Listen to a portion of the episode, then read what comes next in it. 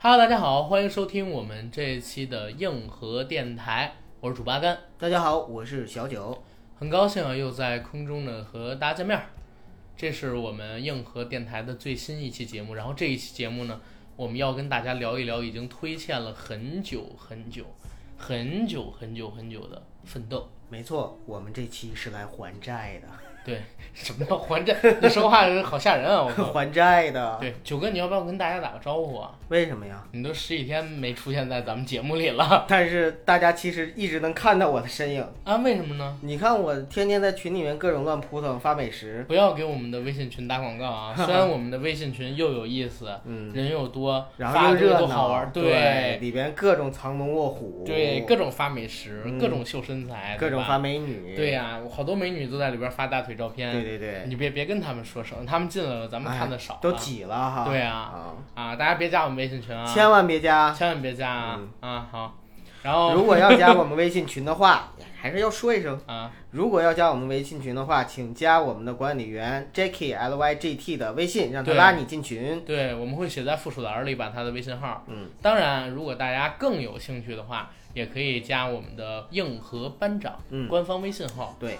和硬核班长官方微博号。嗯，就在节目录制的当天呢，我们也刚刚更新了一篇中国传统武术狂热的文章，这文章写的很有意思，非常好。是我们天津的一位听友他投的稿。嗯，这个稿子来源自哪儿呢？就是他所属的这个所谓的武林门派，对吧？什么门 派？我也不知道，好像是剑门， 剑门。因为因为那我么就是一个剑客了呗。不是因为我看他啊，就是嗯之前在咱们群里边发过一广告，嗯但是这广告是经过我允许发的啊。啊他们那个天津的一个民间的练剑的一个团体，嗯，然后就是一个招人去习武的广告吧哦，但是是纯公益性质的，所以我就让他发了。啊，大家如果有兴趣，看看这篇文章非常好，它是从传统武术的源头起始一直到现在，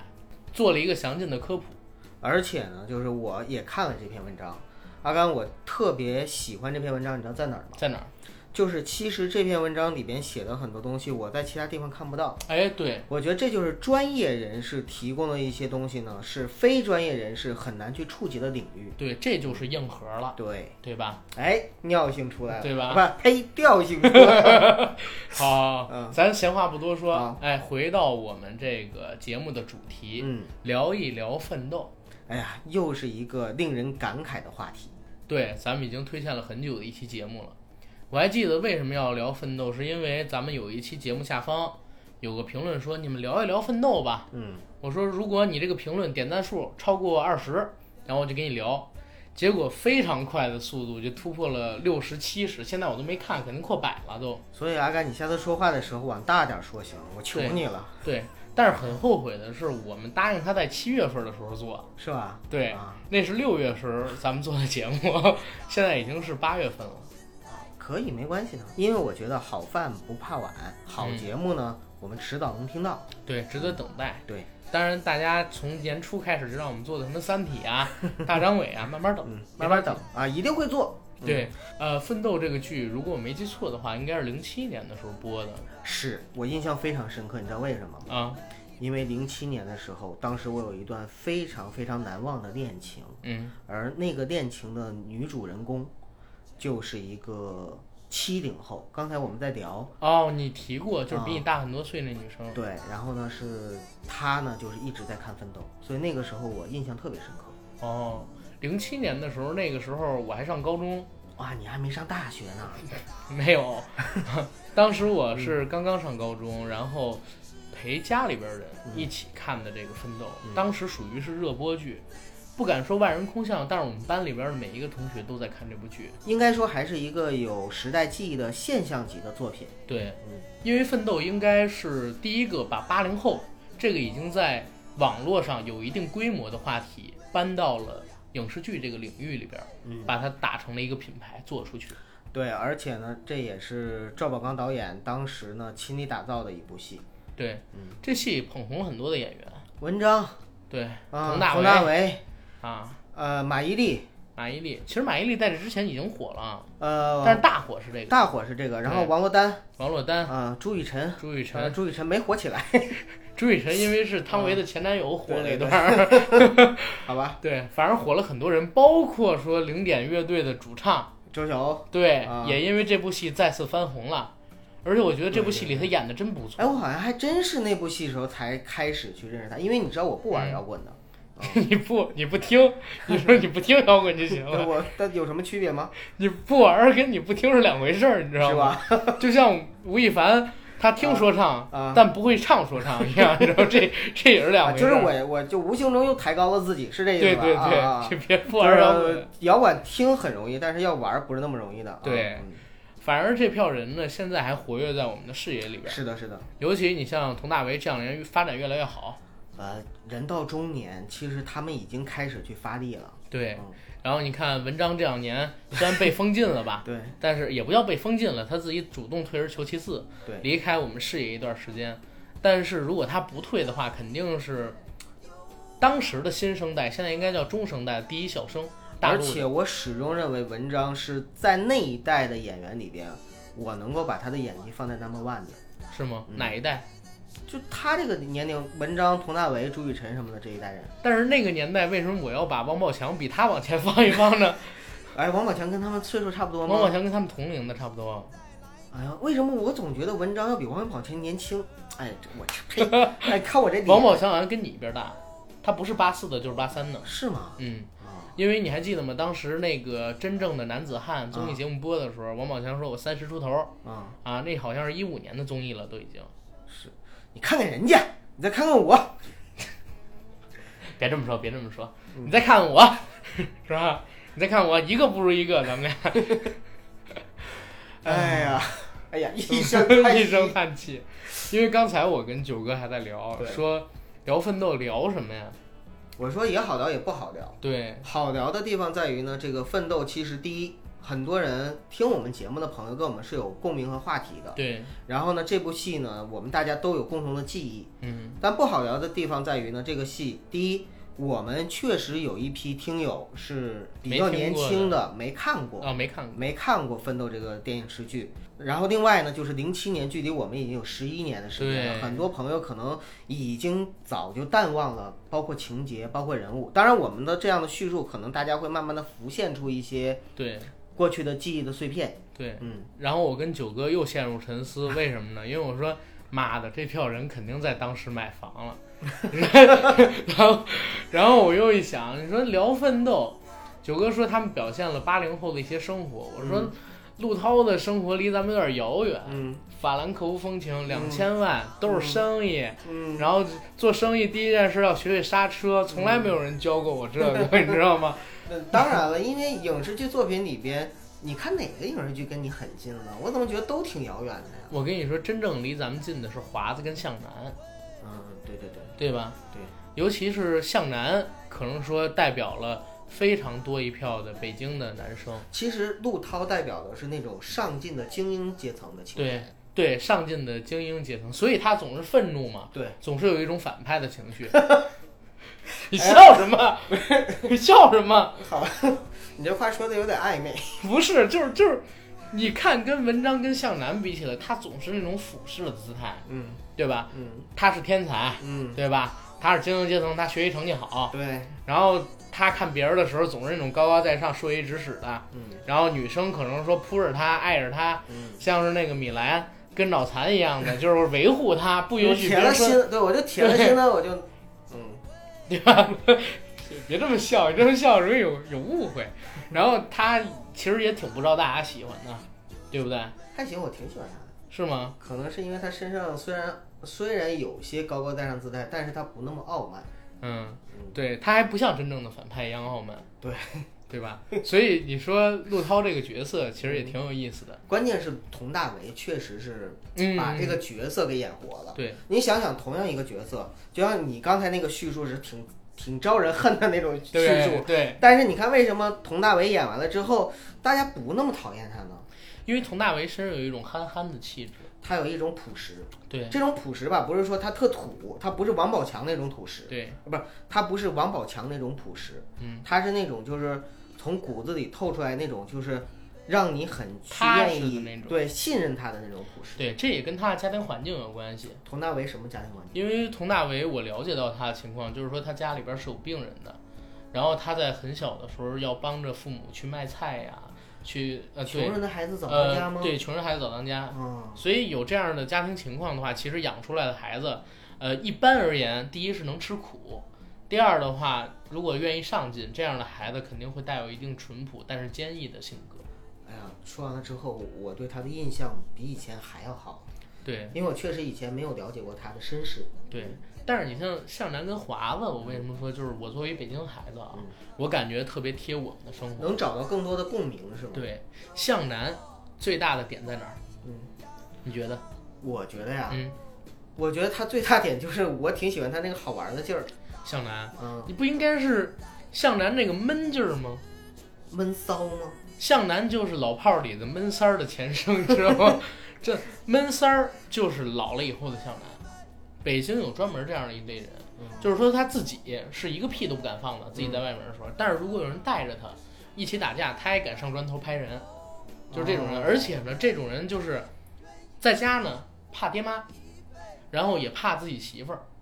有这样一种情形，有种贱了吧唧的那种劲儿，这就是贱北了京吧唧，怂了吧唧，对，然后但是关嘴键上时还刻挺有的时候还对还吧能上对，啊但是嘴上就是得理不饶人，还有点贫啊！这样的。然后还有一种就是像华子这样的，呃，看上去混不吝。刚才对吧我也跟阿甘说了，我说哎，你觉不觉得华子特别像李哥？李哥长得有点像，我觉得性格有的地方也也有点像像啊，但是这种人在北京人里边挺常见的，就是你表面上大大咧咧、嗯，倔气不忿儿，对，但是挺仗义，对，挺仗义，也比较重感情就。骨子里还是蛮爷们儿的，对，像重感情重到什么地步，被那个周晓鸥给绿了。嗯，路这最后最后也，我祝福你们。对，就是绿了之后还能跟周晓鸥真的当哥们儿。对，这种人在北京挺常见的。你是说被绿挺常见吗？不是，就是这这种爷们儿的性格，挺常见的。你像我之前跟你讲过，我大学同宿舍有一个同学，嗯，然后呢，大一的时候带他的女朋友，跟他性格非常像啊，跟华子，跟华子。嗯大一的时候带着他女朋友去泡吧，嗯然后他女朋友在那个泡吧的时候认识了一票哥们儿嗯，跟其中一哥们儿好了，嗯，然后他特别难过伤心，但是有一天这女孩儿呢要搬出去跟这哥们儿一块儿住，他居然还就舔着脸给这女孩儿去拎行李，嗯知道吗？送到西单，就是这样这样的事情是有的，啊就是做北京爷们儿，咱就得有里有面儿。不是说有里有面儿，就是你心里有时候真舍不得，但是呢你面儿上还是得放下。但是你知道还有一个就是让我想到了《血色浪漫》，嗯，因为《血色浪漫》里钟跃民跟那个张海洋张海洋他也是那种，就是其实张海洋也很喜欢那个孙俪演的那个对角色对嘛，对但是两个人最后也成为特别好的哥们儿了。对，这样的东西好像是北京一直都在有的，就是可能还是要讲局气、讲面儿，对吧？但是《奋斗》这部剧，除了我们刚才说到这些东西之外，其实我在想啊，前些日子咱们为什么要做这期节目，就因为我嘴贱， 我在节目里边提到了一嘴，我在家闲得无聊，我重看了一遍《奋斗》嘛，你又看了一遍，就在六月份的时候那会哎儿，重那看阿了一甘，我遍。特别想嗯采访采访你，就是在你第二次看的时候跟第一遍有什么感受？我就是想说这个，啊，我第一遍看的时候，当时我不在上高中嘛，嗯，我觉得里边的每一个主角都特别酷，那你最喜欢谁？我最喜欢的其实是华子，你最喜欢华子？对嗯，为什么呢？因为我在看第一集的时候，在当时啊，当时看第一集是在北京卫视看的，嗯，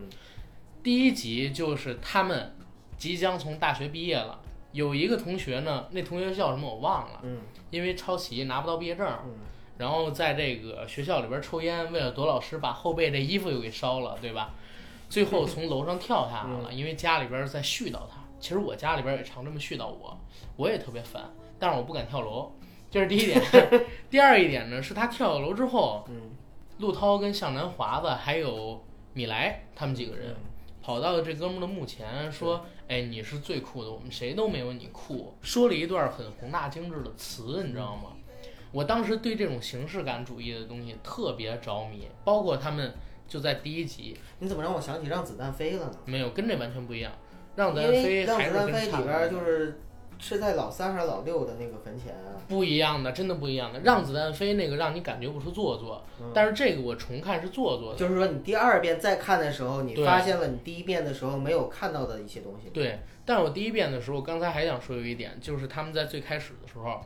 老师跟他们说，你们马上要踏上社会了，但是你们到了社会之后，才会真正发现学校才如何如何。这个时候，全体的同学站起来了，跟老师说：“老师，我们已经迫不及待，我们不能等待了，我们必须要到社会上边怎么去，我们必须要工作，我们必须要怎么怎么样。”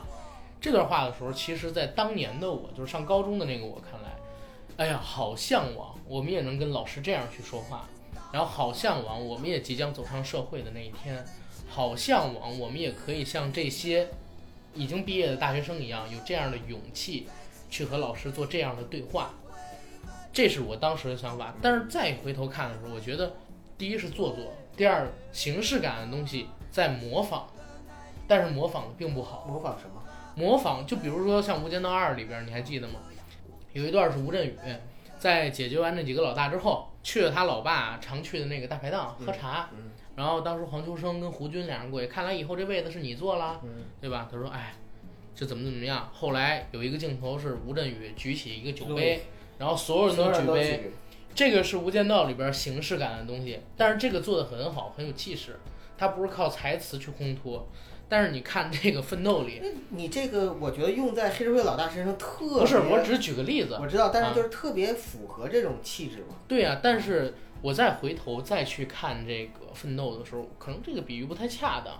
但是真的有点小学生，然后故意的故作哀愁的那样的感觉。我明白你的意思。嗯可能这个东西是源自于石康，编剧石康对对，对他跟赵宝刚都没什么太多的关系。因为我当年很迷《奋斗》，嗯我甚至买了一本《奋斗》的小说，哦，还就看是了小对说，就是石康，当时我特喜欢孙瑞，嗯喜欢孙瑞他写的什么《草样年华》啊，什么《活不明白》之类的。对对对后来呢，我看到《奋斗》之后，我就买了《奋斗》的小说，我发现，因为《奋斗》这个就是剧本嘛，嗯，跟里边台词是一样的。我又看了石康其他的一些书，发现石康经常会写这样的文字。第一呢是极其书面化，第二呢就是他描写这些东西看似颓废，实际上是有一种套路， 是吧套路，而且这种明白套路并不高级。嗯明白。在里边，但是当时是完完全没有的啊。我能理解，因为我觉得是这样。你在高中时候看《奋斗》，你是带着一种仰视的姿态，对，仰视在看，但我是想现成为那在样的，现在呢，你是平视，甚至可以俯视它了。对对，因为你你看《奋斗》里边儿，到后边儿就变成了一个 屌丝成人的故事，对对吧？陆涛遇到了一个亲生的爸爸徐志森，而且我特喜欢徐志森。前两天看那个《西红柿首富》啊，啊媒体场的时候，当时那个呃扮演徐志森的张晨光老师嗯过去了，他是五六年生人其实张晨光呢，我是微信圈里有一个大哥，啊，我们叫四哥，跟他特别熟，嗯跟经张常跟张晨光老师特熟对，是吗经？常在上海的游轮，他们的游轮上面喝酒抽雪茄。哎呦，我靠！因为我我看张仁贵老师六十二岁了，但是特别帅。嗯，媒体场的时候，当时特逗啊！我这讲一个事儿，嗯就是那个《西红柿首富》这片子，当然我们不聊这片子啊，具体怎么样，九哥也自己弄了一个小节目说 了。啊，当时呢是让媒体场的朋友们提问，对，说大家有什么想问沈腾跟导演的问题就来结问果。你就去表白了。结果是我吧第一个举手，我把这话筒拿过来，我说张晨光老师你太帅了，我说我是您的粉丝，我说我一直喜欢您在《奋斗》里边扮演的徐志森，还有京城四少那个角色，啊嗯我说今天就是您来了，要是李立群老师也来了，我就直接裸奔了， 我真就是这么说我的。 啊明白，我相信，我相信你一定会这么说。结果说完了之后，啊你知道吗？人家说好好好，然后张晨光老师还回我一个微笑， 你知道吧？嗯？嗯换下一位，下一位呢问的是导演，再下一位问的是左小诅咒，啊，再下一位问的哦是导没演，人问沈腾没有人问沈腾，你知道吗？问了七八哎，个那个人，长远去了，王爱长远伦去去了吗，了，去了都开去心麻了，花的都去不是了。艾伦没去，艾伦我那没去场艾伦没去，啊，但是左小诅咒跟范晓萱还去了，但是范晓萱你知道吗？全程低头，哎就是你看清楚他了吗？我看清楚了，她，我只看到她一个后脑勺，啊因为她全程低头，她不抬头，不为张什么嘴，呀？我也不知道，我开始都不知道范晓萱去了，直到《左小诅咒》主持人请《左小诅咒》回答问题的时候，左啊小诅咒说：“我跟小轩一起。”他一指，我才知道他旁边坐的那个女生就是是范晓晓萱。但是范晓萱主持人都没提，肯定是他开始就说了：“我不回答任何问题。”我干嘛呀？那你就是很酷嘛，他就是这样的一个人嘛。那你还来干嘛？人就想看这片子，听听这歌儿怎么了，对吧嗯？他们也是第一次听，是吧？对，因为他们也是第一次看成片儿。哎呀我听左小说，我我实在是太后悔当时答应九嫂在在这个 时候回老家了，因为你知道你说的这几个人：左小诅咒、范晓萱、张晨光、 左小诅咒是谁？左小诅 咒，对，就左左小诅咒老师啊，还有范 晓萱，啊，张晨光，榨菜炒肉 师。这这几位老师啊，呸，就是这这几个真的都是我特别喜欢的人。对然后再加上沈腾是我的老乡，就是一直没机会，就是说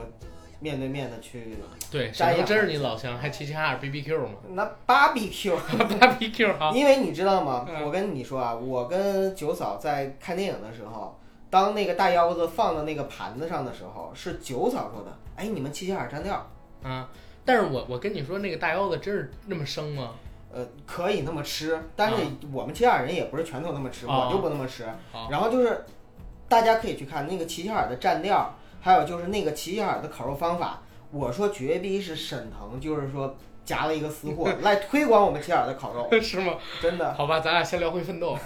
啊！怎么又聊回西红柿了呢？对，你看都是你的张晨光老师带 的。对，张晨光老师当时扮演这个徐志森，嗯，其实当时就很帅，你知道吧？他一直很帅，一直很帅你看过而且哪个特别戏他有不范儿帅呀，我在我嗯的认知当中，就是在我小时候树立起来的那个对成功人士、成功的商人、中年人，嗯 就是特别像他的那种感觉，嗯就是儒儒不是商说儒雅特别像他那种感觉，啊是一定是他那种感觉，你知道吗？啊，儒商、儒雅，但是做事儿很辣，嗯对，说一不二，而且特别有手腕，大家都怕他。嗯我有一句台词记得特清楚，就是米莱他爸当时在整完了陆涛，也不叫整完陆涛吧，在跟陆涛的合作结束之后，提到徐志森，他那个父亲啊，徐志森，我知道这个人啊不可战 胜，就这个台词我印象特深，你像是过了十一年我都记得，嗯，你就可想而知当时徐志森在我印象里边有多么的高 大，但是啊。他教陆涛的那些课程，我刚才也跟九哥说，我怎么从来没人教过我这个？什么这开车第一件事要是刹车，嗯做生意也是一样啊，要学会止住，如何如何？哎呀，这是个生意阿嘛。甘，我可以这啊么的跟你说，虽然你没有机会受到像徐志森这样的一个父亲式的教育，但是你仍然有机会让你的孩子受到像徐志森这样的教育。 感觉有点难，有点难。哪儿难啊？第一，咱们肯定做的生意跟他不一样，他是房地产生意，嗯不不，人啊家教的其实不不只是生意，是人生。是人生。嗯，对，啊！我教我儿子，我说儿子来，你开，结果那个时候全都无人驾驶，你知道 我这课我连想上都上不了，你知道吗？就是你既然那么喜欢徐志森或者说张晨光的那种嗯风格，你就可以呢，就是去向他致敬。对嗯，然后慢慢的啊，看这部剧，接着往后深入，还是讲我当时的感受。好，那个时候真的是高中生，高中生最重要的是什么就是热血，嗯你知道吧？一一定是热血的，年轻人的朝气。那里边的好多场景我记得特清楚，还有一个心碎乌托邦，嗯，一群年轻人租了一个废弃你知城道有堡，多少年轻人因为这个戏，因为这样的一个场景来就北走漂上了这个廉租房的不归路，是吗？结果到了北京之后，发现哪有什么新碎乌托到邦，处都是心碎乌托邦，好吗？不，到处都是新碎，但不是乌托邦啊，是新碎的，呃，廉租房、廉租租房、公租房、蚁族，对隔断，嗯、对我其实都经历过，地下室时代经历过，然后呃隔断间那种经历过，还有就是那种你知道就自己搭建的那种板房啊，我知道，啊，那种搭建的板房，我在东北旺那边也住过。明白嗯。哇，那九哥，你当时生活确实挺苦逼的。你北漂的都有过这样的经历，对，嗯哎，也还好，也还好，我没有 过。啊，这这儿来说，这儿来说，当时是真的觉得挺酷的，里边的演员男的帅，女的靓，对，也正当年，对吧？我当时记得有一段情节是露露，然后回忆自己刚来北京时候的桥段，她拿出了自己的身份证，嗯上面写着是一九八一年还是一九八二年。啊，那果然是八零后的。对呀、然后那一部戏，他们所扮演的人都跟他们的年龄是很接近的，八零年代出生人。啊嗯当然，因为都是同学嘛。对呀、嗯而且就是那种年轻人的朝气，他不是演的，你知道吗？他自然而然带出来的。那几个人也都是那个年纪吧，对呀、也是刚刚大学毕业，对你像第一集不就是米莱捧着一束鲜花，嗯从那个出租车上跑下，甩着两张大长腿，啊，步子迈的特别大，然后冲过去找陆涛，然后说你不许勾搭别人，然后你的毕业照一定要和我一起照，然后怎么怎么样才行。其实有那种特别朝气的感觉。天啊，你说米莱，其实那个戏里边我真心喜欢的，真的就是米莱很多人都喜欢米兰，对因为不喜欢夏琳的。啊，那种为爱执着的劲儿，简直是所有男生的一个梦想，我觉得。啊当时啊，最招人讨厌的是夏琳跟露露，对对对，对，因为我当时已经上贴吧了，嗯，很多人讨厌夏琳是因为很多女生说夏琳是小三儿确实啊，它而破且坏了那是个敲这个自己好友的墙角。嗯，防火防盗防闺闺蜜对啊露露呢是见异思迁，劈腿 了，对劈腿，而且就是说白这同了。样也是给自己的好哥们儿。但是说白了，就是这个戏之所以就是受好评，是因为其实我们可能不承认，但是很多人都在他们无他们的每一个人身上，可能都能找到或多或少找到自己的影子。对呃，有为现实妥协的，对同样也有为理想而坚持的。对，你看我最近我就在看一个微信还有微博上边的一个图里边的文字，嗯请你用在网上发表的言论衡量一下你自己的人生。 第一点，这个很难受，我们也做不到。嗯，第二一点，确实我们有的时候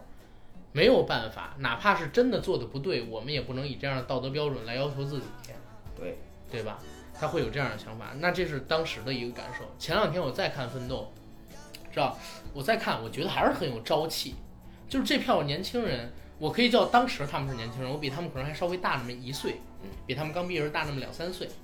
我感觉他们也都不是装出来的，嗯就是每个人身上依旧有那种年轻的影子，因为都是正当年，然后就拍了这个戏，但是激情褪去了很多。我自己看这个戏的激情，一个是我感觉越来越多的套路化的东西我能琢磨出来了，这再有是一真个的嗯就是我感觉你是不是就带着，就比如说看到他们的时候，你你已经知道他们后我就面有，了反派的心态，我你明知白道吗？明白，你懂了啊，嗯吧？懂了。就这一个词你就知道了、啊。然后九哥，你来说说吧。我其实真的要说的话，还是要从我的恋情说起，嗯因为当时呢，嗯，我正好处在北漂刚刚开始北漂的时代，确实活得很苦。呃，我住了地下室，后来呢，跟哥们儿一起呢，在东北旺那边呢住了一个廉租房，就是嗯不是那会廉儿租多少房，钱啊？呃，五百块钱一个月。啊然哦，后就是我按知月道什付的么那种，房，就是那个民建是吧？对，就民建的那平种房硬起五层楼那种。对对对，嗯、然后呢，后来还在丽泽桥那边住了一个就是那种隔断间儿，嗯，里边呢就只能放一张单人床，除了单人床什么都没有，啊，就那种。呃，在那个时候呢，遇到了一段可以说还算是比较深刻的恋情，因为那个女孩儿比我大了四五岁，嗯，呃，然后我是从来没想过会跟她发生一段感情的，但是结果呢，呃，在一次 酒后，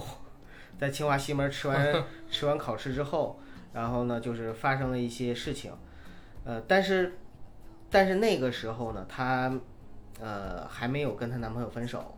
呀相当于我做了别你人就的是小露露，三，对，不是你就是夏琳呃，我也不知道我是谁，啊？但是就是确实是，就是相当于是让他劈了腿，然后但是后来呢，我们两个在一起好了一段时间，嗯，呃，就是在我们好的这段时间的时候，他疯狂的迷恋奋斗，天天拉着我让我跟他看，而那个时候其实我是对电视剧完全没兴趣的状态，嗯，你能明白吗？因为那个时候我还在看北电京影，不是还在拼命的拼命的去生存下去，在嗯这样的一个状态下，明白明白。然后呢陪着他看。那是零几年，零七零七年，年啊07，就是当时印象非常深刻的一个是有奋斗，一个是有色戒、嗯，啊。我们是在网吧里边各种找到了那个 色戒的完全版啊。这些这而且当时呢，就是他就住在清华西门旁边呢，也是那种就是平房里边，对啊，也是租的平房。然后我们在看这个戏的时候呢，就是我一个是特别喜欢米莱，刚才也跟你说了。嗯，因为我觉得我那个当时的女朋友有点米莱的那种劲儿，为爱奋不顾身那种。对，她是一个河南人，嗯，呃，然后呢，但是她的那种劲儿特别像米莱，对，呃，这也是她打动我的地方。然后第二点呢是，就是我特别喜欢华子，我跟你在这一点上面是特别相同的，因为我来到北京之后，可以说认识了很多朋友，嗯，这些朋友里边呢，天南海北的全有，北京的哥们儿也有很多。然后在北京的这些哥们儿里边，我就认识了几个，都是像华子那样的人。然后我就我就觉得，我之所以能在这座城市，就是能够这么大的一个城市，然后在特别特别难的时候，我都能坚持下去。我真的有觉朋友得支是撑跟着你，嗯有朋友、有北京的朋友去支撑有一定的关系。 明白？所以小黑哥什么的，就是其中吧。对那个时候我们就认识小黑了。啊，就是明白所以我我就觉得说，这个戏当时是让我迅速的去拉近了跟北京的一个距离，因为他当时演的是不是一个北京的青年的生北活京吧？的剧，而且全都是北京你知道，的人，对除了露露，我就是属于什么呢？我就是属于看了这个戏之后，一下子让我就有了一种就是不是那么太强烈的在异乡漂泊的感觉了。明白？所以从那一刻开始呢，《奋斗》这个戏呢，就深深的在我的心里。但是这么多年过去了，有十一年了，物是人非，时过境迁，真的是这样。然后你那天跟我说要聊《奋斗》，我说好啊，因为也勾起了我很多回忆。但是我现在是一种连看都不敢看的一种状态，你知道吗？啊，为什什么么？就是因为当你看到的时候，我会勾起很多很多心酸的回忆。是这些回忆，你想十一年发生多少事情啊？谁能想到十一年前我跟我女朋友在出租屋里看这个戏的时候，那么在可能我们是在北边嘛，对吧？嗯在遥远的南三环、南四环、南五环，甚至房山，有那么一个小胖墩儿， 那个时候啊，正在仰着头、睁着大眼睛，还在做广播体操， 然后再看着这个戏，谁能想到我会跟那样的一个人有一个这样深刻的交集？在十几是年之后，是我们两个一起就要啊是奋斗去对聊爱，奋斗，然后就就当了哥们儿，还做了这样的一然个后电我台们的还事儿。在奋斗，对吧，对还一起奋斗，就你你会觉得说人生际遇有的时候真的是很奇妙的一魔件事幻情。的，对，谁能想到就是那个时候爱得非常轰轰烈烈的人，那个时候死去活来的人也能早就已经就是消失在茫茫人海。没有联系方式了吗？没有了，我们中间发生了很多很多事情。然后当时跟我一起合租的是我，应该说从初中开始就是一个特别好的哥们儿。嗯嗯、但是我们现在的关系也不是特别好了，嗯，就是就是以前非常好的可能都已经渐行渐远。对，然后以前完全不认识认的识人，的可能越走越这近，这几年因为一些因缘际遇越走越近。对，这就是人生。可能你越到年纪大的时候，你越会发现，人生就是一个非常变幻莫测的，呃，人生就是一个非常变幻莫测的这样的一个事情。对，所以我之所以不太敢再重看这个戏，就是因为这个戏里边的很多东西，我已经，我觉得我已经不配去拥有了。这种不配，比如说当年奋斗看奋斗时候的那种赤子之心，然后比如说《奋斗》里边那些年轻人展现出来的那种朝气蓬勃，所有的这些东西，可能在我现在看起来的时候，都会蒙上一层老于世故的眼睛，然后都会在看的时候背后有一些莫名其妙的含义。所以在这个时候，我就觉得我要再看它的话，对我的心境是一种，就好像一滩死水，突然之间里边扔进了一块石头，惹起打了起一些层波涟澜漪。是吧？对，那是一个挺痛苦的事情，对我来说。明白。哎，但是你刚才说到这个东西，我又想到一个事儿，嗯就是当时除了有人骂露露，嗯也有人就是说很理解露露，因为露露是当时他们那帮朋友里边唯一的唯一一的一个个北漂，对，而且露露也说了，在台词里边也有体现，说我一个人跟你们都不一样，你们都是北京的，只有我是来北京这边打拼的，嗯然后你们都是大学生，我也不是，对啊，我其在实这边本什身么都他没就有，不是这个圈子里的人。对对对，所以你其实看他们每次都是，呃，夏琳、米莱带着露露玩，嗯或者说是华子他们玩的时候，华子带上露露，所以你们有没有站在露露的角度想过，就是如果你们是露露的话，就是在这样的一个环境里边，可能会无形中受到很多伤害，对，所以为什么最后周晓鸥他扮演的那哥们儿他适合露露？因为他能给露露足够的爱。对，而且周晓鸥你知道吗？我我前两天看了一个电影，嗯就是呃。周润发跟王祖贤演的叫《义盖天》吧，《义气盖天》还是《义盖云》？《义盖云天》。对对对，当时就是王祖贤最后被一个人给奸污了嘛，奸污了之后，发哥想跟他在一起，但我发现老老港片里边特别喜欢就是 强奸女主角，有这种黑社会啊什么对因素嘛。然后发哥想跟王祖贤在一起，王祖贤说自己肮脏了，嗯然后配不上发哥。嗯这时候发哥说了一句话，嗯这个时候呢，发哥说了一句话，说我从来不觉得我是一个十全十美的人，嗯所以我也从来没觉得自己配拥有一个完美的东西，只要你陪伴我就挺好的了。这是他当时原台词。那其实露露也可能也是这么一个心态，其实他自己也说了，说我跟你们在一起，我玩不到一起去，嗯，但是我跟他这会个很累，对我会很累，而且我会觉得低你们一等。嗯但是我和这个就是周晓鸥演那人叫什么呀？我也忘欧子还是叫啥，忘了，反正就是跟周晓鸥在一起对，啊、我们两个是平等的，而且他可以，呃，全心全意的爱我。对，啊，这种话，然后其实说的露露真的适合周晓鸥，对她要跟华子在一起的话，怎么说呢，就是真的不太搭，对，嗯，然后露露还说了一句话，我跟小欧我们俩从来没给你戴过绿帽子，就是跟你在一起的时候，我跟小欧我俩从来没干过什么什么事儿。这也是华子后来能原谅他们的一个原因，我觉得，对对对，啊、总之露露她这个人虽然说有人骂的是因为她做了可能说劈腿的事儿嗯，但是其实她可能才是真正的表现了一点点儿北京奋斗啊、这样的东西。其实我跟你说句实话啊，我我身边很多同事都不是北京的，对他们评价我的时候，嗯我不是自己吹啊，嗯他们评价我的时候都跟我说说，B B，啊，我又不不露自己真名了，你真不像一个北京孩什么叫子。他们，我不也这么评价你吗？对，就是我，我我真我的九哥，九哥在电在节目里也说一句啊，嗯就是阿甘是九哥见过的所有的北京孩子里边最不像北京孩子的北京孩子。大家对去仔细的品这句话，就是阿甘身上有一种北京孩子少见的奋斗气质。对，北京的孩子真的很少有这种奋斗气质。我认识的北京孩子三种，嗯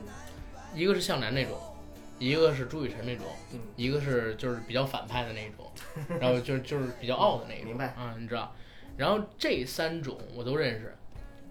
这三种几乎涵盖了我认识的百分之九十九的北京的男孩儿。嗯然后，但是呢，这三类人普遍有一个缺点，你知道吗？就是不愿意吃苦去奋斗。嗯，我我说的不愿意吃苦是指什么吃苦？就比如说，我抛有下尊严，对丢面儿，丢面儿，干丢面儿的事不儿。愿意哈欠腰，对，嗯不愿意把手弄脏。嗯，啊，这这是他们的东西。这个东西我不说，呃嗯不去评价不。是这个东西，我并不是说要失去你的尊严做昧心的事儿，而是你并不愿意为了实现你心中的理想去吃一些苦头去，付出代价，对，去付出一些代价。当然，我不是说昧心的事儿啊，这跟这完全没有关系对。懂的人，懂这句话的人自然会懂，我也不太解释了嗯。比如说，我一个哥们儿，我这哥们儿呢跟我同一年毕业的，但是他到现在还在家里给啃老。嗯属于一个什么样的状态？就是曾经在我们刚毕业的时候，有一份七千块钱的工作，嗯还有一份五千块钱的工作摆在他面前，让他选。他选了那个五千块钱的，为什么？因为那五千块钱的工作是在他小姨的一家公司干会计，当然他也不是学的这个财会类的专业，啊，他只是觉得在那儿上班很轻松，没人损他，没人批评他。他妈呢是非常想让他去那个七千的，他因为这个还跟他妈吵了一架，跟我聊天的时候抱怨说他妈掉钱眼儿里边儿去了，也不想想到了别的公司，其他人会不会欺负他呀，会不会给他气受啊，然后怎么怎么这样个的。真的是一个从小养成的思维方式。我给你讲一个例子啊，你看我最开始的时候是在那个，呃，大望路嗯金地中心嗯那个星展星展银行我，知道当时在那儿实习，嗯当时在那儿实习，实习很苦逼，你知道吧？要销售他们银行的那种理财产品，对，那会儿还还要没打电话。对，那会儿还没毕业，还要打电话嗯。当时呢是也有北京的孩子，就是跟我一样的来这边参加实习工作，干了没两天就走了。我是唯唯一一一一个个坚坚持持下下来来的的北京的孩这子，我因为真相信。因为大家是不能想象那个有多枯燥、多痛苦，在在那种银行对工，作而。且我的工作，嗯阿甘也知道，就是我这个工作呢是销售，而且是比较压力大的那种销售。对就是在我的这个团队里面，真正的北京人也很少很对少，很多都外地人。哎，但是我偏偏要说一嘴，从我们那个岗位就是干下来的，嗯，现在发展的都很好。对，但是那些待了几天就离开那个岗位的，现在发展都不好。很多人我都有微信，哦，是吗在？对啊，你还为跟踪记录挺好的。不是啊，嗯因为他们，你你你也得看朋友圈吧，对 吧？就是他们发的东西跟我们发的东西完全就现在是两回事，两重天地了。嗯我不是说，呃，这个外省同事好，也不是说这个我老乡北京同事不好，但是真的是我身边很多优秀的人，而且其实嗯是愿，意吃苦的人，都是其他城市的。因为人家是必须吃苦才能留下来。啊，对，所以说，为什么就是很多的在北京的销售岗位确实是喜欢招外地人？啊对，呃，这个确实是有原因的。对，所以其实《奋斗》这部剧当时被人诟病的一点就是，它好像体现真正在北京真正打拼的那些有点少，有点少，嗯而且它体现的那个奋斗不是真实的奋斗。陆涛其实有奋点斗什么啊有了有？有点高，关键是他还有一个徐志森呢，对呀、嗯就是谁有一个徐志森，咱们谁 有？没有，对我，我哦遇到我也没过，有台湾的二爷。我遇到一个比较像徐志森的是他妈我们有一同学，呃家是贵州的，然后就是我们原则上是五人一宿嘛，啊他自己在那个宿舍楼顶层啊，有一个两人宿，那个为两什么他有呢？那个两人宿，你听我说，而且还有一个淋浴间自己的啊能能在那儿洗澡。我们都是十点断电，他那二十四小时不断电。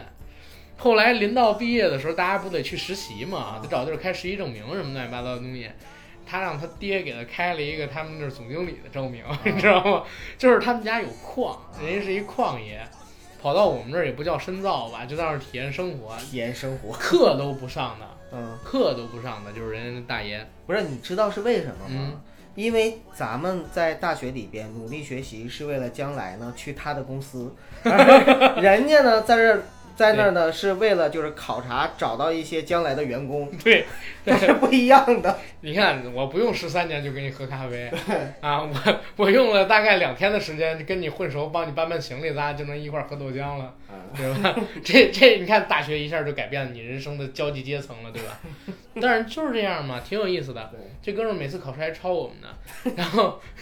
他也在考试嘛对， 然后但是很有意思啊。对，他可能是我接触到一个比较像那个徐志森，但是他是贵州的嗯，啊，有这么一个父亲的这么一个人。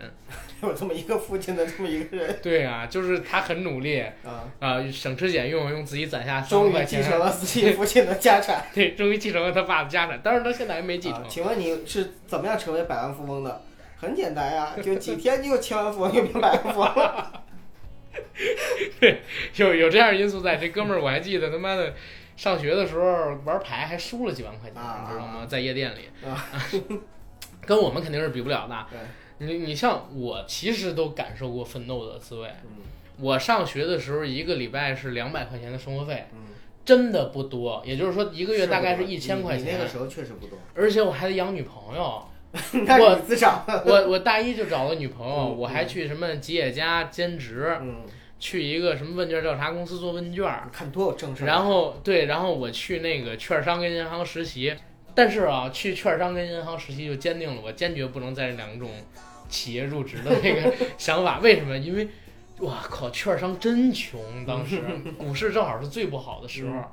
银行也好穷啊！我还记得我当时去星展实习的时候，底薪是一千六百多，嗯然后不包括实习生嘛，嗯很正常，而且那是外资行。但是你想想啊，正式员工也没多少钱，所以我毅然决然的十一期一满我就离开那儿没了。错没错，呃，现在看来是对的。我有很多在银行的同事，虽然是说自己银行的，我操，那一一问工资，哎呀，银行现在真的不行，嗯，券商也不行，券商也不行。真不行。反正现在是真不能靠近这俩行业，我都怕就是晦气， 你知道吗？怕晦气。将来啊，祖训，男不入券商，女不上银行，对，女不进银行。其实女生可以去银行。呃，对，女男不进银行，女不入券商。对嗯，因为你知道吗？我们有有一些同学长得还不错的，嗯。后来在那个银行里边都找到自己心仪的哎你就客户。别说了，前两天的时候，我们群里面刚刚放出一个小视频还是照片，我可忘了，就是银行是光大银行还是某家银行啊？就是啊，隔着窗帘儿看到一个男的和一女的在做羞羞的事情，不是不是不是那种事儿，我 我你怎么到你嘴里就这么肮脏？你这都不是肮脏，是肮脏，你知道吗？就是我们有有一些同事都跟自己的客户结婚了、啊啊，因为嗯对对他那个是尤挺其好是的你知道吗？尤其那个颜值比较高的，嗯他会进那个银行的那个贵客厅，嗯，到贵客厅里边儿，然后服务的客户一看，我操，年少多金的就跟人好上了，这个这个也是一个这 也啊就是打入上流社会的一个圈子的一个手段嘛，对吧？哎，阿甘，你在看《俗人回荡》吗？不是？对，我在看《俗人回荡你》。应该看到里边有一个就是特别喜欢编写到后来，关淑楠，对对对对，我就想说他，对吧？嗯对，，其实也是，其实也是，但是他没落着什么好儿。主要是他有一步走错了，对要不他也能成为，但是有点直男癌了哈，女也人能之成为一对啊，关编写到的女人之一。对对对，咱们接着聊回奋斗，好吧？ 这我们聊的是女人的奋斗，不是我们聊的，就是我们俩对奋斗的看法，不一定是关于这电视剧的。因其为实这个电视剧吧，可以很很简单的说几句话就说明白。对啊但是你要想细究的话，你就得揪它叫奋斗这个，谁让它叫奋斗这名儿呢？它为什么叫奋斗？他其实我我当时看这个赵宝刚，嗯他这意思就是首先是拿到石康这本的，嗯拿到这本子之后跟他就贴到一块儿了，因为赵宝刚在很早以前九十年代的时候就开始拍戏，对吧？嗯，拍的电视剧他一直是喜欢去讲年轻人的故事，对，那倒是。对，你看他最近几年也在是，包括《家的 N 次方》啊、《青年医生》啊什么的这些戏，还有什么《男人帮》，要不然就是讲男人的，也很少，甚至很少讲中年男人的故事。对，都基是本上都是年年轻人轻人，对杜淳啊什么都是跟着他混出来的嘛。赵宝刚当时呢是看到了一个，首先是八零后群体的集体意识觉醒，嗯然后突然看到石康这本子里边讲的就是八零后的故事，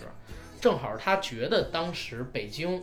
啊，因为他自己就是特别喜欢拍北京的剧嘛，包括他为什么每部戏都要给北京卫视嗯，也是因为这个情愫，他觉得当时的北京是处在一个巨大的变化的边缘。时代，对，而八零后这个群体正好是赶上了这个变化最激烈、最动荡，然后最有变革性的那个时间阶段。好像零六、零七、零八年，正是八零后刚刚踏入社会，对开始去准备接班、承接社会力量的这样的一代。而且那个时候是北京发展最快的几年，马上奥运会了嘛，对，那会儿是投了六千亿嘛，建设全呃六千亿是全北京城的建设啊，不是说整个奥运会花了六千亿。对，全北京城，对，当时是北京的变化特别快，地铁一条一条通，各种高速公路就起来了，然后平房变楼房，大批的人被拆迁到五环外， 当时的社会变革特别的大。对，然后来北京，为什么当时叫奋斗？是因为北京突然就从一个很土鳖的城市变成跟上海可能说离得很近的城市了。当时其实我可以很负责任的说，当时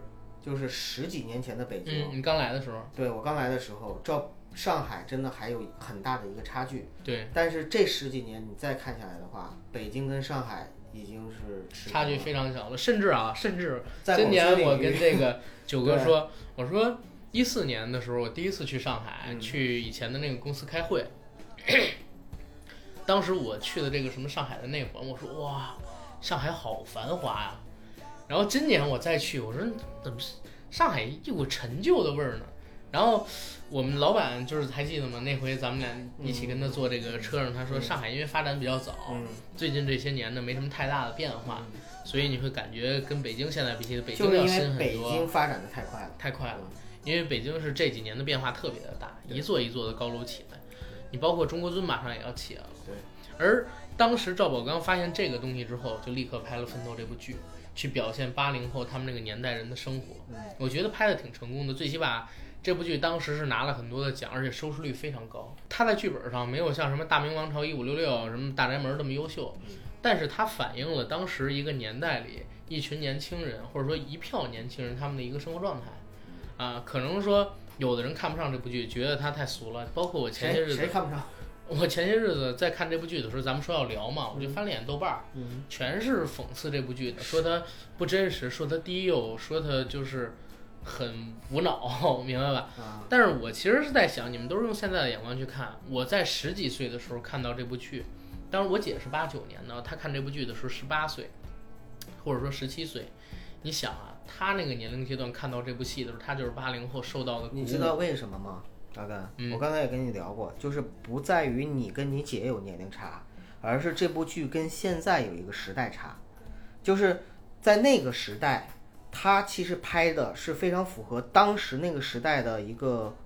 呃审美啊，对，然后这个就是思想，包括说话方式、言行举止这些东西，对，它都是融入到当时那个时代。那会儿北京人说话还挺欠的， 在现那在没那么欠了。对，在那个时候呢，就是你也好，你姐也好，甚至比你姐还要大的人，甚至比你还要小的人，都嗯是能够接受那样的一个整个的审美体系的。对，但是豆瓣上的很多评分的人是现在去看这个戏，对，那他隔了十几年之后，就包括现在，你要是让咱俩坐在这儿默默的看一集小龙人儿，还能看下去吗？ 小龙人儿我还能看下去，我看不下去。 好吧？就是我头上有犄 角。你真看过呀？我觉得嗯那我个时候我你还看没出过生吧？小龙人儿，我跟你说，北京的电视台每年小的时候啊，一到这个暑期就放，啊，因为里边有香山啊，有好多这个北京的，因为他当时是在北京拍的，你对知呀道对吗？呀，那我知道。那你作为一个北京孩子，你怎么可能没看不过是呢？啊，是因为你们总放，我们是啊小的时候看过一遍之后没再放过。啊，就是你不信，你问外省的小伙伴，你不觉得哎，你不觉得小龙人儿有的时候挺恐怖吗？有啊，就是天涯上还扒过很多小对小黄人的这些东西。但是以前那个魔幻的时代，你也讲过嘛？对对对那个魔幻现实主义的时代，有很多很恐怖的事情，就现在对细思极恐的。对，其实我觉得，尤其当时那画面风格偏暗，你知道我吗觉得恰恰是因为当时的一个时代，它给了更大的一个自由创作空间。对，所以在那个时候呢，有大家有很多的奇思妙想是可以付诸于实践。对，现在而是且不我行还有一个理论，嗯就是你看啊，就是呃，每一代文艺创作者一般都是五六十岁的人最有话语权，对吧？嗯，你想想，那那个五六十岁在八九十年代的人，他们往前推大概二十年或者说十几年，正好是文革的时候，正好是他们三四十岁的时候，嗯或者说创作精力最旺盛的二三十岁的时候。憋着呢是吗？一个是憋着呢，一个是在当时见了太多残酷跟黑暗的东西，所以把很多或很多或少的都带进去了。带进去了。你就像很早的时候，我跟你说过，呃，首先呢，在上个世纪的七八十年代，中国出了很多短片的动画，对，那些模短仿大片厦动什画么，的，呃，魔方大厦都不是，魔方大厦就是这这个，当然魔方大厦有一个很好玩的东西啊，嗯魔方大厦里边有一集是暗指八九的，嗯，然后但是那个我们不说。很多的短片的动画，比如说《骄傲的将军》啊，等等等等，很血腥的。嗯有我记我记得有一个动画片儿叫《战马》还是叫什么，赤裸裸的有斩头啊，然后戳枪死啊、暴血的那种镜头，就是很黑暗的。在我看来，就是有很多当时那些大师是因为在前几十年经历了很多黑暗的、血腥的东西，对人性的东西，他们看得很深刻，然后以隐喻的手法，或者说就不自觉地带入了这些所谓的文艺作品当中去。你包括说当年的少美厂，对吧？也是在文革时期经历了很大的变动啊，对吧？这些文艺创作者又区别于其他的，我们有伤痕文学，对，但是可能也会有伤痕的动画，伤痕艺术。对，伤痕艺术。啊，当然这跟奋斗又没关系，咱们说回奋斗。但是我还想再说一嘴，你说嗯我们这一代人，比如说八零后、九零后，再过上二三十年吧，当我们五六十岁有话语权的时候，嗯，社社会又会变成什么样呢？社会又会变成什么样？我觉得，咱们还是过好当下吧，好，活在活在当下吧，活在当下吧。活在当下，哪怕不论你是正派还是反派，你都得活在当下，对吧？嗯，然后咱们接着来说这个《奋斗》，《奋斗》这部剧，我觉得你现在让我再看啊，现在让我再看，我唯一还能引起共鸣点的是什么？就是它里边的音乐，嗯，这里边用了特别多后街的音乐，你还记得吗？我不太记得了，因为当时没关注音乐的内容。很多后街男孩的音乐，因为它那里边也出现了很多酒吧的镜头啊好，像那个时候后街男孩儿也是，应该说是火过一段吧。八零后难道不应该最追后街男孩吗？我不追，因为我不追外国音乐。嗯，那北京这块儿是追的非常厉害，所以那部剧很贴实的。嗯，因为什么呢？后街火的时候正好是九十年代末、两千年代初，对，对吧？那时候我上高中的时候，对，那个时候你也说了，你上高中正好是孩子们最愿意接受流行文化熏陶的时候。嗯那那个时候，后街因为作为最红的欧美流行音乐的呃偶像男团吧，啊偶偶像练习生，然后就 你笑什么、啊？真是，然后就被大陆的很多的，尤其是像北京、上海这样能接触到这种外来文化哎洗其礼实的，我们也能接触到，对，我们三四线城市也可以接触到，呃但是没有那么直接吧？不是没有那么直接，是没有那么大的影响力。对，你像我身边，我是知道后街男孩儿，而且我身边也有同学在听后街男孩儿，对，只是我没感兴趣，而且我我身边对后街男孩感兴趣的是偏小众。但是你知道吗？像两千年代左右的时候，我现在都记得很清楚啊。北京，我之前跟你提到过，过了大望路就是村儿嘛，嗯对吧？后来过了几年才起的，小时候我还去亲戚家，那边都是村儿。但是呢，已经在大街上有这个后街的音乐，跟布兰妮啊，跟那个都有，街上都对有，嗯都有这些音乐了。然后北京的那些酒吧里啊，然后夜店里边也都在放他们的歌。嗯那这个时候，《奋斗》里边表现的那群状态就很像，他们都听后街的歌。而且呢，除了后街男孩儿，还带火了三首歌。嗯一首呢就是刘鑫的《我很好》片头曲，嗯一首呢就是子曰秋月的《相对》，嗯还有一首呢就是那个左边，啊，左边是米莱唱的嘛，就给唱火了。嗯对，我当时是特别特别迷《相对》这首歌，就是子曰秋野。前些年我去看一个音乐节，秋野在上边儿唱歌嘛，先唱了一首什么《瓷器》，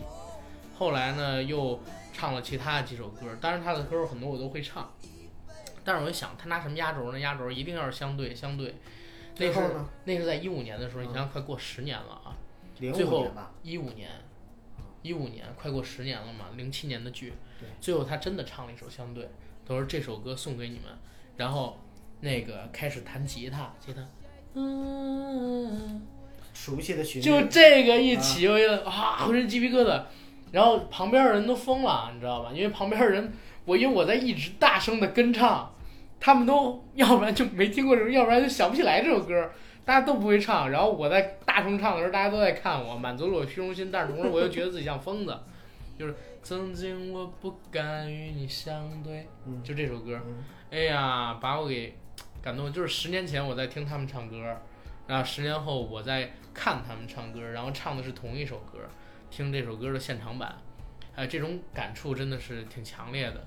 然后这首歌现在也在我的手机里边儿，如果可以的话，我也把它放到我们的片尾，好，看大家愿不愿意听一听。看看有没有共鸣。对，因为我觉得这种歌它是没有时代限制的，你知道吗？好的音乐是没有时代限制的。对对，而且这首歌特写的特别逗，你知道吗？跟这个嘖奋斗的句好贴呀。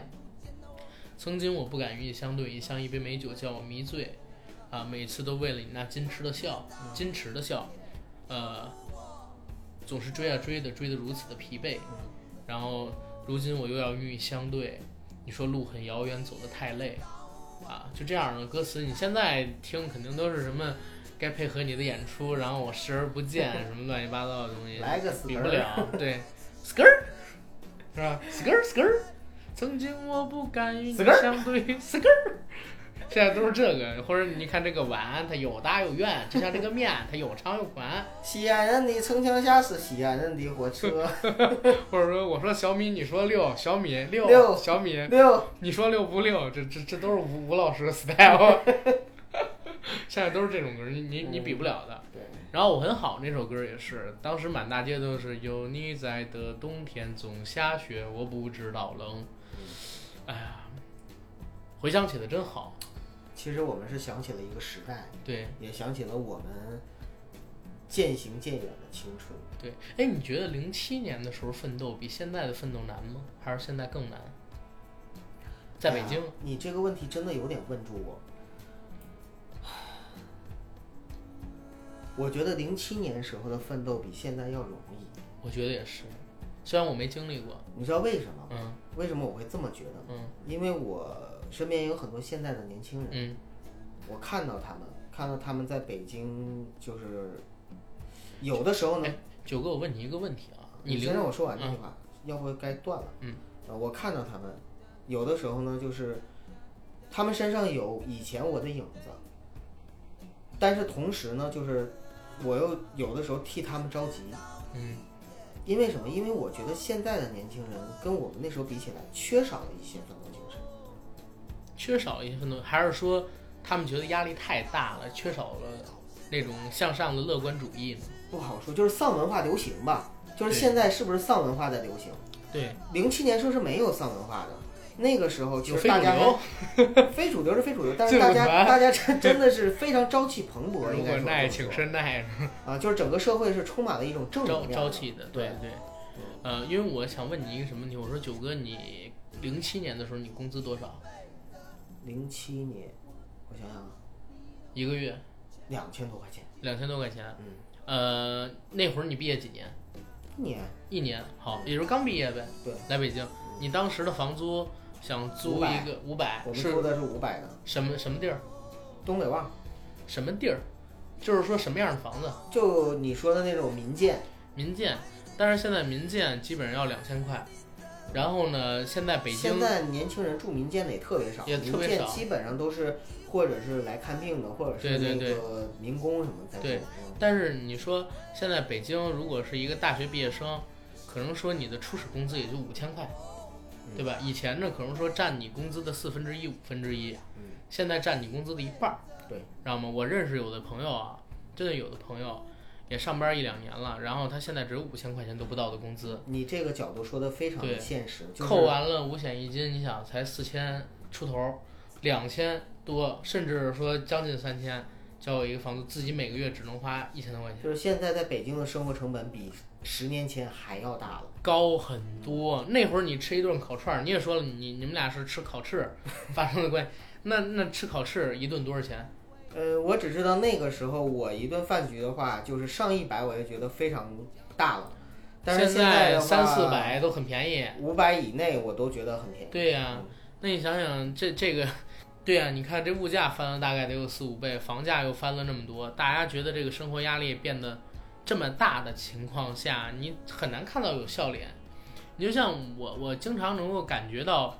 你们八零后其实是幸福的一代人，你知道吗？嗯为什么幸福？你们有理想，而且你们赶上了一个就是社会处在极大变革期的，然后充满了机会的一个时代，明白吗？反而是到了一五年之后吧，就是我自己真正上班之后，我发现，我发现社会变得好大呀，好像跟当时我的哥哥姐姐们出来的时候那个状态不一样，他们也都在跟我说，现在生活越来越难了，他们上了很多年班儿都感觉到压力很大。尤其是你知道，我今年我我已经不止一次说了，上次也说了，我说我可能十月份的时候要出去租房，跟我女朋友一块儿住。刚才咱俩还在聊这个问题啊，一年六七万嗯，多一点点，对吧？啊、平添无故的就多了一笔花销。没错。这笔花销呢，它不轻不重，但是一定会影响我自己的生活质量水平，嗯，对不对？而且可能啊，怎么说呢？花销会比预期的还大，因为我想做工作室。嗯啊，弄一个录音的东西，要万一这么弄的话，一年花个十几万，我操，就有点压力了。现在会有这样的一个想法 哎，呀，好希望我们的听众朋友能多给我们打点赏。不不不用打点赏，嗯大家啊有认识的投资渠道给我们介绍介绍。你的野心更大。 这这不是真的，咱也不让他亏钱，嗯有咱们毕竟现在有赚钱的门路，对吧？只不过是需要一个机会让自己做大做强而是已的。对，大家有这方面想投的，我们也愿意出让股份，可以找我们。你给我一个惊，你给我一个机会，我还你一份精彩。我以为你说你给我一个精子，我还你一个地球孩子，我还你一个种族 啊！没有没有，但当然这是也大家有能帮上就帮，帮不上拉倒嗯，啊！这只是我们现在提到的一个东西对，就是生活压力现在变得好大，啊我感觉保持快乐都是一件很难的事儿了，你何况是保持奋斗。保持奋斗最主要的一个原因，你这人要有向上的精气头儿。保持奋斗精神，有主动有被动的，主动的很少，被动的很多。对，嗯，呃，但是啊，但是我发现有一个问题，就是“奋斗”这个词，嗯，它其实想做到很难，但是如果你真的在做、在奋斗的话，会有收获。那肯定。嗯你就像我，我给大家举的刚才那个例子啊，我最开始在呃银行实习的时候，就是那个星展实习的时候，我的工作不就是打电话吗？很枯燥的，而且是有任务的每天，啊，然后薪资特别的低。但是为什么我们这票坚持下来的人都有收获？因为你在银行获取客户很容易，你很容易就在市场上，虽然能比你赚更多钱啊、但是获取客户更难的那些公司，它的员工们就是还找不到门路的情况下，自己努努力就可以离开银行之后，呃，一下子薪资翻好几倍。你这个说的是一个非常现实的东西，就是说，对，其实，在年轻人奋斗的时候呢，眼眼前的这点钱并不是最重要的，呃对，重要的是你在这个社会上如何去学会快速的积累资源和人脉，对对对然后如何去，因为资源和人脉才是真正的机会。对，很多的成功者，我们大家仔细去观察他们，就会发现他们在成功之余收获了金钱，对，而并不是在一开始就去收冲获着了追金逐钱，然后钱才去收获成功。啊，对，然后才成功，这样很少。但是对你有一个梦想，有个理想，对，理想主义者的成功往往伴随着就是大量的金钱的或者财富的一个积累。理想主义者，他是所向披 靡的。哎，好像又嗯在又又在影射谁啊？我哦 不说了，不说了，不说了。嗯，怎么越聊越丧呢？可但能不，这嗯不是丧，阿甘，这个是什么呢？就是我们真正的聊出了一些我现实的对现实的东西，而对这些现实往往都是沉重的，对吗？对，对所以我们对就是越聊呢是越下沉对对对啊，并不是丧，因为我相信我们听我们节目的听友朋友跟我们一样，就是我们还是阳光积极、对正能量对去看这个世界的。对，哎，但是我觉得有一点其实挺好的，嗯就是可能可能这么说，老有人说我自卖自夸，但是我还是要说，嗯，我觉得咱们给大家输出的还都是一种向上的价值观跟状态。就就你知道吗？我一直信一句话的，嗯， 就是说没有任何人可以帮助咱们自己，除非咱们自己， 什么玩意就是没有任何人可以帮助到你，除了你自己。儿啊？对啊，没错啊，这句话不是， 就是我听你说完，怎么觉得这么 low 啊？这句话很 low，但是确实就是这样的。对，确实是这样。就是这样，因为我我想过，能改变我自己命运的只有我自己，嗯你知道吧？那如果说啊，我举一个很简单的例子，九哥说我是北京的，这个很正常。嗯，但是你想啊，我是很早就没有父亲的，嗯对吧？嗯我是没有人给我铺路的。对，那你你想啊，当时是如果我没有在那个银行坚持下来啊，那我嗯 浪费了我学的这个专业，然后去做一个跟这无关的事儿，那现在能坐在这儿跟九哥你一起弄这个吗？对吧？人生的际遇很很离奇。但是你自己要努力，你自己你得先耐得住寂寞，然后你吃得了苦，你才能收获一些东西。咱们做的也不错了，对吧？嗯然后有一定的影响力了，对吧？最起码在北京就是还还可以，对吧？这个行业里边还可以，对吧？做咱们自媒体这个圈子里边，我觉得其实就挺好的。但是这个好源自于哪儿？源自于咱们两个过去我算过啊，咱们上了一百多期节目，然后有一百期左右是咱俩一起录的。这一百期在一起录，就相当于咱俩拿出了大概八十天到九十天的时间，哎，我还真没算过这个事儿。因为有的时候是一天录两期、三期，但是肯定有八十天是咱们俩碰在一起的。咱们俩这个节目录到现在的话，我算了一下，应该是五百多天，对吧？五百多天，然后有八十多天，咱们俩是在一起录节目的。这个录制的时间呢，经常是在晚上嗯七点之后，或者说八点之后，甚至有的时候咱们录到晚上十二点过。对，啊，还有冬天的时候，外边特别冷的情况下，咱俩在车里录；外边三四十度的情况下，汗如雨下在车里录。然后还有的时候是，呃，我在郊区赶回来，你在郊区赶回来，咱们俩碰到一起，在一个公司里，然后旁边人在说话，我们在他们说话停下的间隙，然后录几句，然后摁暂停，等他们再说话，说完话之后，咱俩再摁，然后再录，经常有这样的情况。而且这个东西在前期是完全没有任何成果的，前期咱们只有一万粉丝的时候，是完全看不到任何的希望跟成果的。直到最近这半年多吧，才有比较大的一个改善，越来越好。那这个东西也是奋斗，所以所有的东西都是一样的。我经常会遇到一些朋友，你知道吗？他看我做这个节目，开始开始有一些收获之后啊，他想写公众号，他想做一些也是类似视频的节目或者怎么样。有一可哥们能儿嗯他们也会想，阿甘能做，我也能做。对，但是第一点这是天赋，他们学不来。就是第二一点是什么呢？就是我我大家其实可能说不知道啊，但是如果你们去找，也能找到。我之前帮我一哥们儿录过两个视频，我给他配音，他是做一个电影的解说，电影解说一个电影，然后他写好文案，我给他录音频，配上他的视频，然后发到那个呃 B 站上面去。第一期跟第二期隔一礼拜，第二期跟第三期隔了半个多月，就是没坚持下来。对，第三期就再也没有了，之后就之后就再也没有了。然后呢，我有一哥们儿想做公众号，第一篇儿跟第二篇儿是两天写完的，再之后呢，就是隔半个月、隔一个月，然后隔到现在都再也没有了。经常会有人干这样的事儿，其实你不要放弃。我最开始录节目的时候，我自己现在回头听啊， 我都觉得太傻逼了。我跟九哥说， 咱们要不要把之前的节目删掉，对吧？然后重录。后来我又一想，我说不要删了，它这是是见证你成长的一对部分。成长的一些见证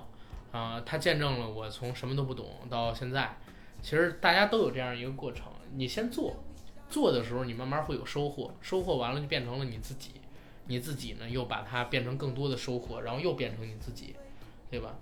对，没富错则思变，变则穷，穷则思富，富完又思变，思变完又穷，对吧？但是不管怎么样，只要你一直在坚持，就会有不断的变化。这些变化总是往好的方向去走，除非你放弃了。那如果说咱俩现在放弃了，就什么都没有，对吧？这个节目也只是刚刚起步而已，就什么都没有。但如果咱们俩坚持，未来是一个特别大的蓝海。对啊其实奋斗本身就是一个过程，对，它奋斗不是一个结过程果。。对对，但是很多人往往就在这个过程中没有坚持下去。他就下车了。对，其实坚持非常重要。这一路有人上车，有人下车，有人在静坐冥想，有人在大声放歌，嗯啊、但是最终大声放歌的那些人，因为自己向上的态度，坚持的不下车，他最后取得了成功。而静坐冥想的那些人，很多人慢慢的疏于自己的懒，呃慢慢的疏于自己的懒惰，然后就离开了这辆列车，最后没有走向成功，嗯对吧？所以今天节目我觉得挺正能量的，教给大家什么东西呢？就是有的时候真的应该像我跟九哥学学，遇到一件自己看好的事情就别放弃，你坚有持下理去。想吗？对你有梦想吗？你有喜欢的东好西像吗？你是中国好声音啊！你，就是你有吗？如果你有的话，真的坚持一下。哎呦，咱们这好鸡汤啊，感觉一下变得很廉价，但、嗯但是我觉得也挺真诚的。对吧呃，廉价吗？我们应该说都是免费的。不，现在现在的我是说，我是说连廉价都不算，哦， 完全免费的。好吧，好吧，好吧，嗯，好，与君共勉，好吧。好，啊也是。其实我们说给听友听的时候，我觉得也是我们自勉。对，嗯也是咱们自勉共勉嘛。嗯，节目到这儿了。好，然后同样的啊，上一期我跟九哥呢想做几件儿纪念衫两周年的送给大家，嗯，如果可以的话，尽量这几十件儿纪念衫全都做成不同图案的，嗯，这每一个都是绝版。啊每一个都是不同图案的吗？对，每一个我的都是绝天版，但是我不确定咱俩能不能找到这样的这个厂商只做一件我儿不确定我们能找到那么多图 案。 呃，图案有，因为前天开直播，你知道吗？嗯我在那个直播里边给大家发了一些我自己做的，跟嗯一些就是找的没有版权争执的图，这个还都挺好的。版式这一块儿也那可以就好，保那证。就好。然后我们不出意外的话，呃，这次就做个二三十件儿、三四十件儿，也不会多。然后你下次想要，可能就得等明年 了，大概就这个时间段吧。嗯啊，然后过些时间吧，我会把这个 T 恤儿它的一个样图，嗯，发在我们的节目的附属栏里，不在这一期啊，在呃八月份、九月份那些节目里嗯边儿，然后大家做做评选好，啊，从里边儿选几个可能说你们喜欢的版式，嗯然后我们拿着去做没问题。啊。当然，大家如果说有制作这些服装的渠道，可以联系一下我们，因为我跟九哥刚才那个想法，我觉得挺神奇的，就是说只做二三十件儿，每件儿还都是不同版式对，，所以我当时惊了一下。对，这个很难找啊服装厂商愿意帮我们这么干。如果说大家能帮忙的话，就来联系我们。当然成本啊，成本啊，啊一定要料子好，嗯让大家穿得住。但是你不能收我们版式的贵的钱，对对吧？啊，就这样啊，谢谢大家。啊，我们可以把它当成广告嘛，就是如果你真的做得好的话，我们也愿意去推广。对对对对对对，好，那谢谢大家，好吧再。见。